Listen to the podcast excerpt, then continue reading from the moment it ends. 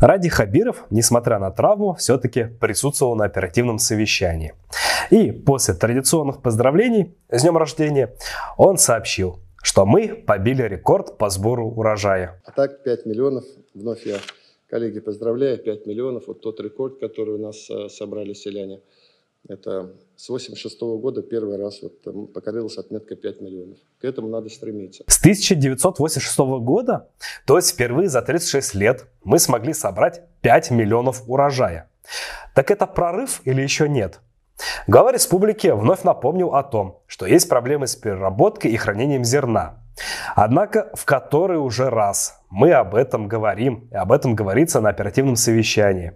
И все еще ничего не предпринято. Только разговоры. Радий Фаритович также заявил, что будет построен межвузовский кампус. Вообще идея о постройке возникла еще в две тысячи девятнадцатом году.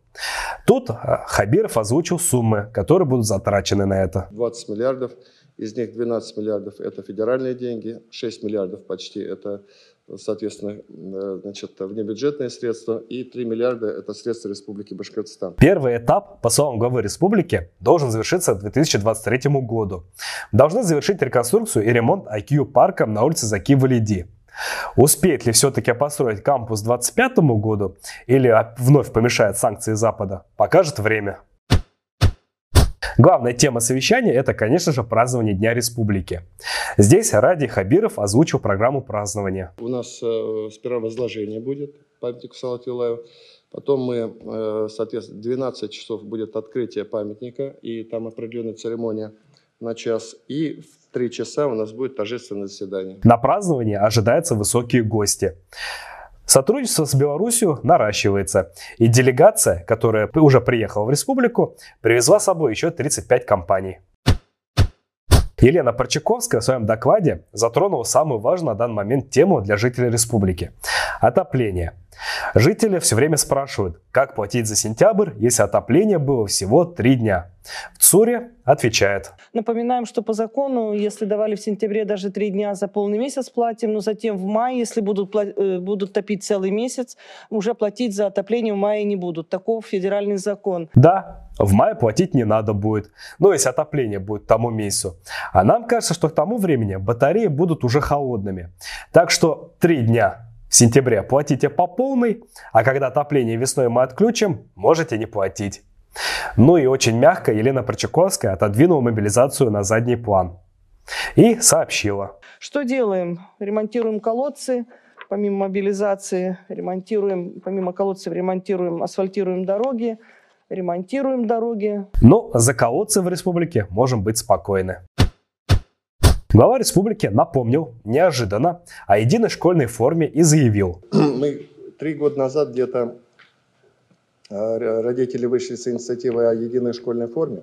Мы тогда никого не заставляли, сказали, это все-таки родительские сообщества должны решать вместе с, со школами. Тут хотели бы напомнить, что тогда решение о школьной форме вызвало очень неоднозначный отклик у родителей. Были сомнения по качеству формы и потому, что из-за этой формы все дети будут едины и безликой массой. Вдруг неожиданно, со слов главы республики, это инициатива родителей. Есть, правда, здесь и положительные стороны. Республика покрывает дотациями траты на форму. Похвально, однако мы сомневаемся, что дотации покрывают все расходы. Наши корреспонденты, кстати, также подсчитали, сколько стоит собрать ребенка в школу. Можете прочитать на нашем сайте. Ильшат Фазарахманов отчитался, что закуплено за девять месяцев техники на девять миллиардов рублей. Цена на сельхозтехнику ежегодно растет. И вот следующий кадр покажет, какой износ техники в республике. Я не эксперт, но износ техники на почти девяносто процентов в отдельных регионах показывает, почему мы за тридцать шесть лет впервые собрали рекордные пять миллионов тонн урожая. И мне кажется, что данные показатели будут расти, аналогично ценам на технику.